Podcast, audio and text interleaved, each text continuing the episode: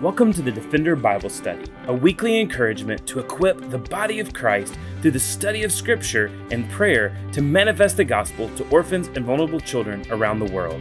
This podcast is a ministry of Lifeline Children's Services where we believe that defending the fatherless begins by being rooted in God's Word.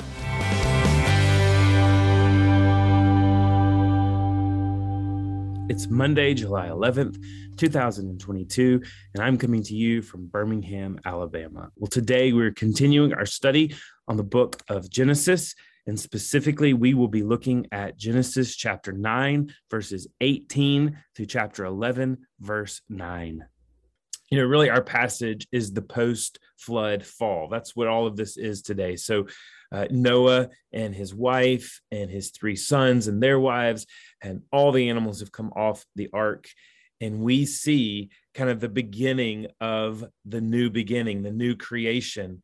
Uh, God had destroyed the old, and there was a new creation, and and they were coming out into this new creation. But we're going to see the fall happen again, and we're going to see the stages of the fall. First, uh, Noah and his sons. We're going to see their failure before God to honor God and to do what God had asked them to do.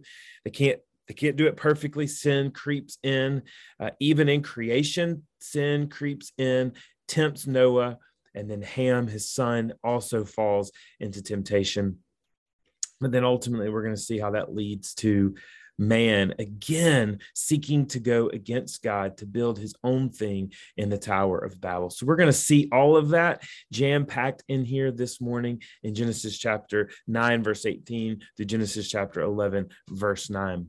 But before we look at this, I just want to take the moment and thank the Lord publicly for what we saw happen on Friday uh, at about 9 10 Central Time, 10 10 Eastern Time when the Supreme Court came out with their Dobbs v. Jackson decision. And it was the decision we had hopefully and optimistically longed for. It's the one we've been praying for as Roe v. Wade uh, was was was defeated, and Casey versus Planned Parenthood or Planned Parenthood versus Casey was also defeated at the Supreme Court. And brothers and sisters, we almost, in a sense, have a new beginning, and it's our opportunity now to show the church and to show the world that we love women and we love children and we want both to flourish. I, I was asked many times by reporters and interviewers on Friday, how will this change Lifeline's ministry? And what I want all of us to know, what I want all of us to see is it doesn't change foundationally anything that we have done. At the most, Lord willing, it will just bring more people for us to minister to and share the hope of the gospel and to share the hope of life and to help moms make wise decisions for both her and her child, decisions where they can flourish. And so this doesn't change our ministry. Our ministry will continue to go on. And I pray that the church would see that our ministry must continue. I pray those that have been so uh, for so long praying for and and working towards uh, the the the turn overturning of this faulty decision from 1973 will now turn their attention to changing laws in the legislature, but also into putting their faith and putting their belief into practice by standing up for women and standing up for children, not just in the womb, but also post birth as well. And that is that is what we've hoped for. That's what we've prayed for. But nothing changes in our ministry. We must continue with vigilance and with care and with grace and with mercy reach those women and reach those children. And so we look at our passage this morning, and we know even in our new opportunity in this post Roe world that there will be failures, there will be places that we mess up. But God is faithful. And even through all the mess up, and even through the fall we see in this post fall world, in this, this, this fall after the flood, I want us to see that God's grace is abundant and his grace is clear.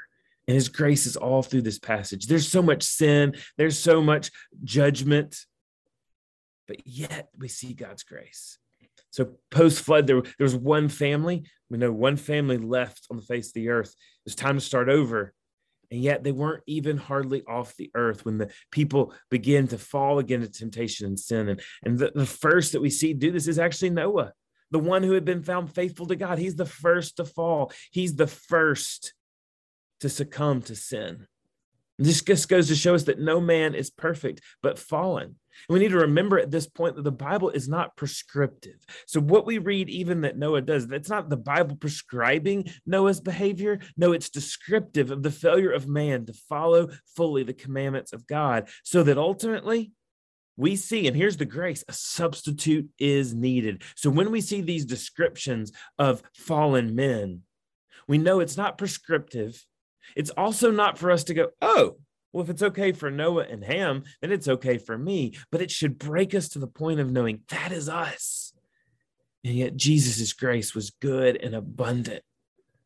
And so when we see God's grace for the sinner, when we see God's grace for the fallen, may it spur us on to holiness, may it spur us on to, to seek after God fully because of how good his grace is. So we pick up Genesis chapter 9, verse 18. So the covenant has been given, the covenant of the rainbow.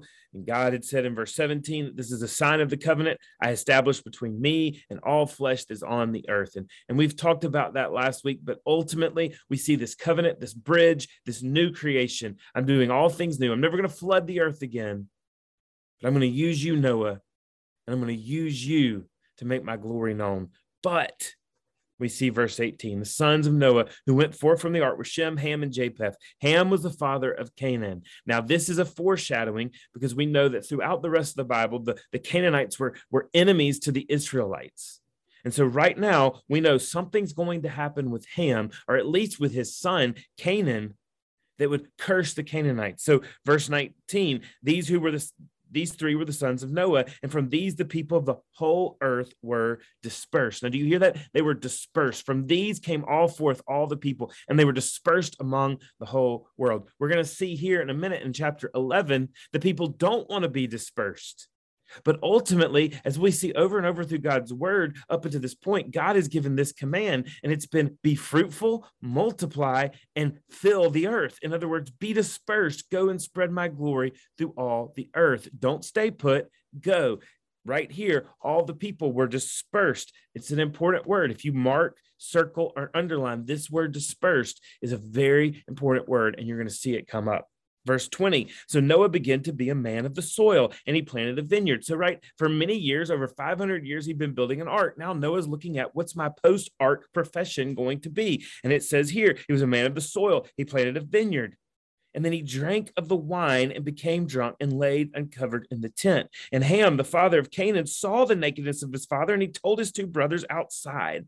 So he sees it and he goes outside. Then Shem and Japheth took a garment, they laid it on both their shoulders, and they walked backwards and covered the nakedness of their father. Their faces were turned backwards, and they did not see their father's nakedness. But when Noah awoke from his wine and knew what his youngest son had done to him, he said, Cursed be Canaan. Oh, he goes straight to the son. A servant of servants shall be to his brothers. And he also said, Blessed be the Lord, the God of Shem, and let Canaan be his servant. May God enlarge Japheth, and let him dwell in the tents of Shem, and let Canaan be his servant. And after the flood, Noah lived 350 years, and all the days of Noah were 950 years, and then he died. So, right off the ark, we see that Noah became drunk. And this passage shows us that this could have been the first time right? The, the way of the passage actually says he became a man of the soil and then he planted a vineyard and he drank of the wine. So, so this was the, the first time potentially. So rather, this is the first time that Noah became drunk, or if he this would become a, a common practice, we do not know. But what it certainly does show is a lack of control and a lack of discipline.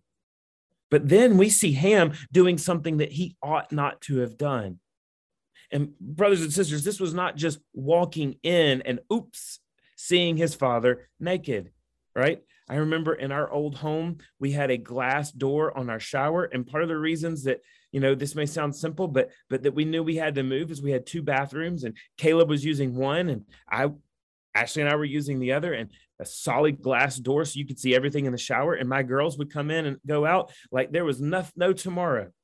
And we knew we've got to right this wrong. Like they can't just come in and see their father in the shower. This is not that type of innocent, uh oh, my daddy's in the shower, right? This is he goes in, he sees the state of his father, He sees the nakedness of his father, and then he begins reveling in what his father has done. So he starts mocking and reveling in his father's drunkenness. Instead of feeling shame and the brokenness and then starting to honor his father, no, Ham reveled in his father's sin and he even tried to bring in his brothers. So when, when Ham goes out, it says he goes out and he told his two brothers outside. This is more than a simple, hey, dad's naked in there. This is a guess what dad has done. Look at how what a fool he's made himself to be. Ham humiliated and he dishonored his father, and he sought to make his brothers a party to that humiliation. But instead, Shem and Japheth made every effort to avoid seeing Noah's naked body, and they approached him backwards. And it wasn't just not to look upon his naked frame, but not to see their father in this state. They wanted to cover him up, to get him out and to save his dignity so that so that others would not see him drunk so that there would there, there would not be a mockery made of their father and this is in sharp contrast to ham's actions as the brothers honor their father despite his foolish behavior and so just off the boat again sin is abounding and it's right off of the creation right noah wasn't tempted. He didn't eat something he wasn't supposed to. No, he off the land became drunk. A lack of self control, a lack of the ability to, to be disciplined. And off the boat, sin is already abounding and spreading. It's gone from the father into the son, and now Ham is cursed, and his son Canaan, and that line has been cursed.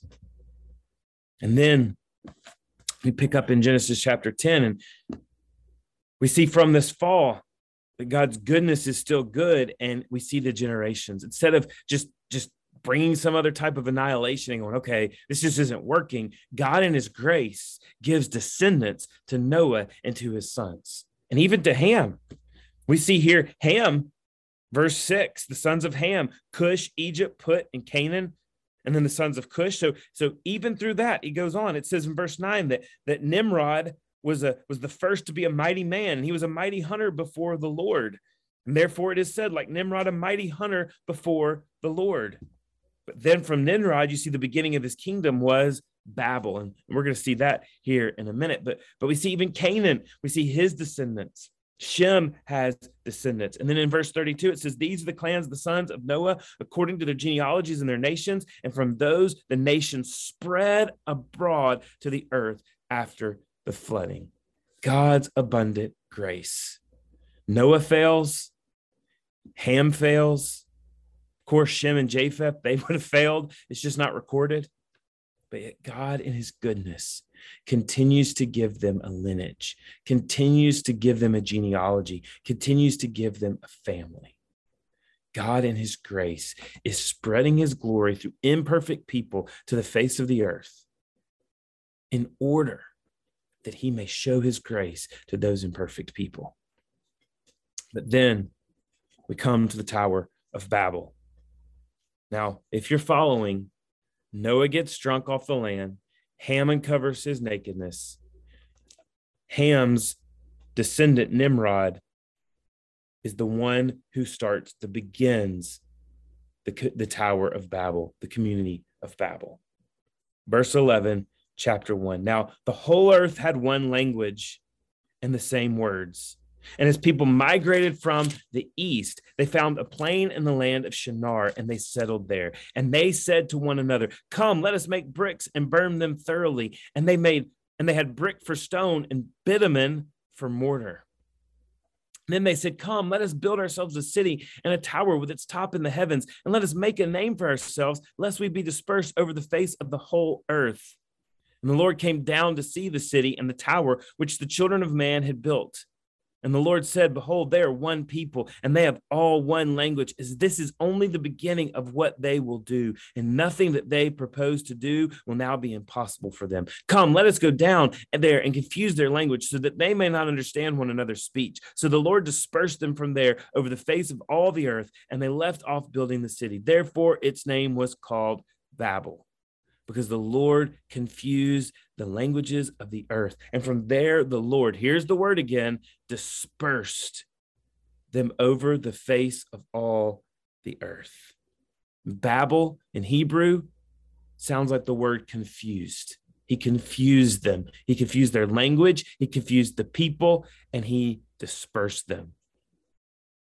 So we see that the people first they they didn't want to be dispersed. Look at verse 4. It says, "Let us make a name for ourselves lest we be dispersed." But ultimately we see in verse 9 that the Lord disperses them. So he brought Ham and Shem and Japheth and their father Noah and their wives off the boat in order to be dispersed. And then we come right here, Nimrod to his city, and they do not want to be dispersed. They were struggling. These people had struggles, and they're not dissimilar to our struggles. We see three struggles that the people here at the tower had that we also see in ourselves. Their first struggle was the struggle for security. Verse three tells us that they said to one another, Come, let us make bricks and burn them thoroughly. And they had brick for stone and bitumen for mortar. They were trying to build security with brick and stone. They wanted a fortress and a tower that would bring defense against neighboring nations. They wanted to try to make their own security. They weren't looking to God for security, the God that had made them and formed them and created them and let them multiply. Not the God that had provided creation for them, not the God who was going before them, not the God who wanted to be to them and walk with them in the cool of day. No, they were looking to the created things for security. But we know that Genesis was written by Moses, and Moses, the author of this passage, actually begins to mock the people. You see, they are building with brick and tar. Bitumen, this word here for mortar, they were using tar for mortar. Think about the area that this was being built. This tar would not last. This tar would not be strong. Instead of stone and mortar, they were using brick and tar. They were building things, they were building their security with things that would ultimately fail and were failing. You see, that's not unlike us, beloved. We try to build our security with the things around us. And ultimately, not even the strong things around us, we pick the, the things around us that cannot even begin to, to start to, to prop us up. We try to look at our bank account or we try to look at our health or we try to build up things or, or wealth or, or, or, or, or any types of things for security. Just if I could just have this, then I would be happy. If I could just have this, then I would feel secure. But those things will always fail and they will always fall brothers and sisters, we can only find security in God. We can only find security in Christ Jesus. But the, the second thing that they were struggling with, that we struggle with as well, is their identity. Look at verse four. These are the people of God, made by God, for God, for his glory. And yet, verse four says, Come, let us build ourselves a city and a tower with its top in the heavens. Why? And let us make a name for ourselves lest we be dispersed. The people were looking to make much of themselves as opposed to making much of the Lord. They wanted to live independently of God and they ignored that they were underneath his authority. They were trying to live outside of God's authority. But we also try to stake our identity, our value, and our worth in what we achieve instead of resting in whom we belong. Instead of being happy, instead of being joyful, instead of being secure in their identity in God as God's people, they wanted to accomplish something. They wanted a work, a work of art, a work of magnificent building and architecture to make a name for themselves. Brothers and sisters, beloved, we don't need to make a name for ourselves. We need to make the name of God famous. But then, third, we see in this passage the third struggle that they had that, that we also share is the, the struggle for control. Their motivation was lest we be dispersed over the face of the whole earth. Now, do you remember in Genesis chapter 9, That word that you underline, underline it here as well. Three times in this passage, we see this word dispersed. They come off, and it says, These are the people of the whole earth were dispersed. These were the people that were to be dispersed. They don't want to be dispersed. They were living with fear and insecurity. They wanted to control their own destiny. They didn't trust God to lead them. And, brother, the truth is, we are all deeply afraid and insecure. But ultimately, they were looking for control. They were trying to hold on to things with sweaty palms. They wanted to be in control. But verse 9, which we looked at just a minute ago, we already see it. Ultimately, the Lord was in control and he would show them that he was in control. They didn't want to obey him and be fruitful and multiply and fill the earth. No, they wanted to stay put. But, beloved, we see that the Lord would bring destruction, confusion, and take the people exactly where they didn't want to be dispersed. Verse 9, and from there the Lord dispersed them over the face of all the earth. Beloved, this shows us time and time again that the only place we can find peace, grace, and security is in the name of God. God's response to Babel shows us ultimately the Lord had to stoop down, verse 5. The Lord came down to see the city and the tower, verse 5. And this great work that they thought they were building was microscopic to the Lord. It was like a Lego house to God. He looks at it, and it's not even all that impressive. So God responds with judgment verses 7 and 8, we see God's judgment, but his grace and his mercy were wrapped inside of his judgment. Verse 7 Come, let us go down and confuse their language, so they may not understand one another's speech. So the Lord dispersed them from there over the face of the earth, and they left off building the city. Why? Because of verse 6. God's judgment was ultimately to protect them from themselves and to point them away from reliance on their own strength and ability and back to the mercy of God. Look at verse six. The Lord says, Behold, they are one people and they have one language, and this is only the beginning of what they will do. And nothing that they propose to do will now be impossible for them. Oh, God's judgment was ultimately to protect them. And beloved, God's judgment for us is ultimately to protect us as well from ourselves and to point us away from our reliance on our own strength ability, but to ultimately point us back to the mercy of God. And just like these people, our earthly success is laughable because we're just changing the scenery and the accessories. We're trying to make ourselves look more successful or more holy by changing our behavior. But the problem is not our behavior, the problem is our heart. We need Jesus and he will accomplish his purpose apart from man's rebellion.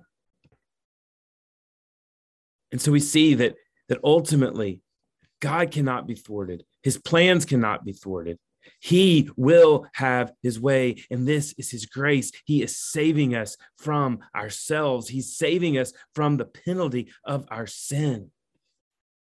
God has told his people continually be Babel to go God was commanding a kingdom building, and yet they were staying put. Verse 2, it says, They found a plain in the land of Shinar, and they settled there in the land of Shinar. If they wouldn't obey the Lord and spread his glory to the nations, then he would have to disperse them. And so his judgment was actually getting them to do the very thing that he commanded them to do. They were ignoring the commands of God and he was judging them, but his grace was right in the middle to put them back in line with his commands. And we do the exact same thing over and over. We ignore the commands of God or we make them into what we want them to say. We are called to obey the Lord fully. And Jesus came not only to redeem us because we couldn't follow the law fully, but also to reconcile us to the ways of the Lord, to put us back on the path of obeying the Lord. But just again, when creation looked completely off the rails and in free fall, you have the people completely disobeying God. Now you have their languages confused, and now they're being dispersed and not dispersed with one accord and one language to be able to work together to fulfill, to fill the earth and to fill the earth with the glory of God. Now they are confused, and their language is confused. Sally Lloyd Jones tells uh, the Jesus in her Jesus Storybook Bible about the Tower of Babel.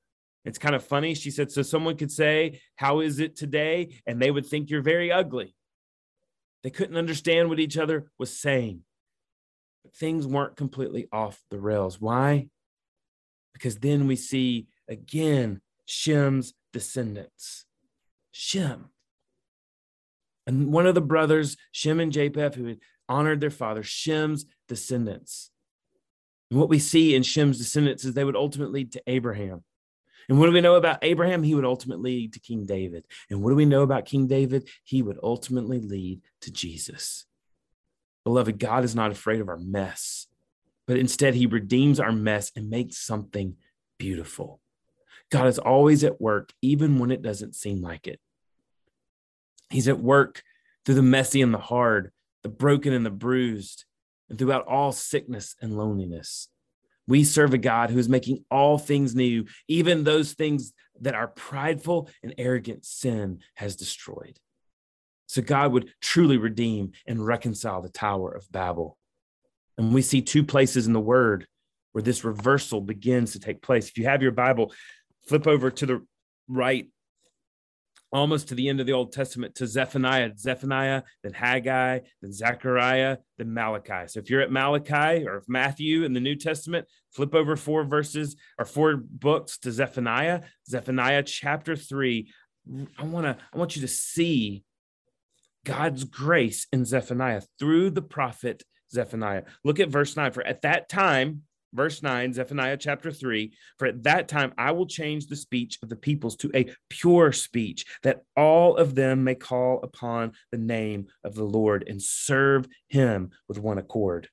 From beyond the rivers of Cush, my worshippers, the daughter of my dispersed ones, shall bring my offering. And on that day you shall not be put to shame because of the deeds by which you have rebelled against me. For then I will remove from your midst your proudly exultant ones, and you shall no longer be haughty in my holy mountain. But I will leave in your midst people humble and lowly, and they shall seek refuge in the name of the Lord prophet seeks a historic day and a future day when the language would come back together and all the people would once again praise the Lord. But don't miss verse 10 from beyond the rivers of Cush. Now, if you go back to that genealogy, Genesis chapter 10, you see that the sons of Ham, the cursed one, the one who reveled in his father's sin, the first son of Ham is who? Cush. In other words, God is saying, I'm going to restore the Tower of Babel. I'm going to restore you from your sin. I'm going to restore you from your want of control, identity, and security. Even Cush, even Ham, even Canaan, I will renew them. I will reconcile them. You see, the Lord takes away our self security, our self identity, and our self control and he ultimately replaces it with dependence. Verse 12, he, rec- he redeems the people, even Cush, and then he leaves in their midst a people humble and lowly that they should seek refuge in the name of the Lord. When Jesus redeems us, he takes away our pride, he takes away our arrogance and our manufactured identity, and he leaves us humble and dependent on him and him alone. And these are the people that the Lord uses humble and dependent people. So, beloved, even on Friday, when we see Roe versus Wade and Planned Parenthood versus Casey overturned, and we see a, a new beginning in our nation towards abortion, beloved, we can't go out now with haughtiness, with pride, with arrogance. Can't go beat people over the head with the word of God. But we have to come humble dependent on Jesus, showing the love of Christ to the vulnerable woman, showing the love of Christ to those women who are potentially very scared and uncertain. There are women that are probably scared and uncertain, even from the reversal of Roe v. Wade, because they don't know where their hope is going to come from, because they don't know the author of true hope, and we do. And so, as a humble people, as a dependent people, we go And we disperse the glory and the name of God to those who are vulnerable, to those that are hurting, to those who are in need. But then, one last place where we see the Tower of Babel reversed, and that's in Acts. We see in Acts 1 and 2 that the people are given language and they're dispersed. They're given a new language, and yet they're dispersed. But this time, not dispersed as a result of judgment, they're dispersed on mission. Acts 1 8, that you will receive power when the Holy Spirit has come upon you, and you will be my witnesses in Jerusalem and in Judea and Samaria and to the uttermost ends of the earth. And in Acts chapter 2, starting in verse 4, it says they were all filled with the Holy Spirit and began to speak in other tongues as the Spirit gave them utterance. Now they were dwelling in Jerusalem, Jews, devout men from every nation under heaven. And at the sound, the multitude came together, and they were bewildered because each one was hearing them speak in his own language. And they were amazed and astonished, saying, Are not all of these who are speaking Galileans? And how is it that we hear each one of his own native language? Parthians and Medes and Elamites and residents of Mesopotamia, Judea and Cappadocia, Pontus and Asia, Phrygia and Pamphylia, Egypt and the parts of Libya belonging to Cyrene and the visitors from Rome, both Jews and proselytes, Cretians and Arabians, Arabians, we hear them telling in their own tongues the mighty works of God. And all were amazed and perplexed, saying to one another, What does this mean? We hear them telling in their own tongues the mighty works of God. You see, beloved, God came down again, but this time to suffer on a cross, to take the wrath deserved from our rebellion, so that ultimately his grace could be poured down upon us and we could be sent on his mission. We are sent on mission with his name, an unshakable identity, an impenetrable security, and under his almighty control. Beloved, we are seeking for identity. Our identity in Christ is unshakable. We're seeking security. Our security in Christ can't be penetrated. And ultimately, we're looking for control. But we can only find rest in His almighty control. Beloved, God loves us without any of our accomplishments and despite our unfaithfulness and our failures. His grace is sufficient to save us and to send us. So now let's go and let's take this message of his amazing grace to the nations. After Pentecost, Peter begins his sermon. And in verse 38, in the midst of his sermon, Peter says this Repent and be baptized, every one of you, in the name of Jesus Christ for the forgiveness of your sins, and you will receive the gift of the Holy Spirit. Brothers and sisters, at the Tower of Babel, everything was confused. After the flood and the recreation, sin began to mar even that new recreated earth. Noah the man who God had sought after to be the one to build the ark, he's the first to fall. Then his son falls. Then generations are cursed because of that fall. But ultimately, we see in Zephaniah that even all the way to Cush, that the Lord is redeeming it all. And then in Acts, all the way to Cyrene and Egypt, and all the descendants of Shem, Ham, and Japheth, they're brought in the language can be heard. And the language is that sweet, amazing grace of Jesus Christ. And so the same calls for us. We, underneath the forgiveness of sins from Jesus Christ, are to go and spread his glory. So, to all of those who aren't excited about Friday's decision and the overturn of Roe v. Wade, let us take the grace of Christ Jesus. Let us show them the goodness of Christ, who made babies in the womb, who knit us together in our mother's womb. To all those vulnerable women and children, let us show the name above every name. And let us be dispersed to display the glory of God.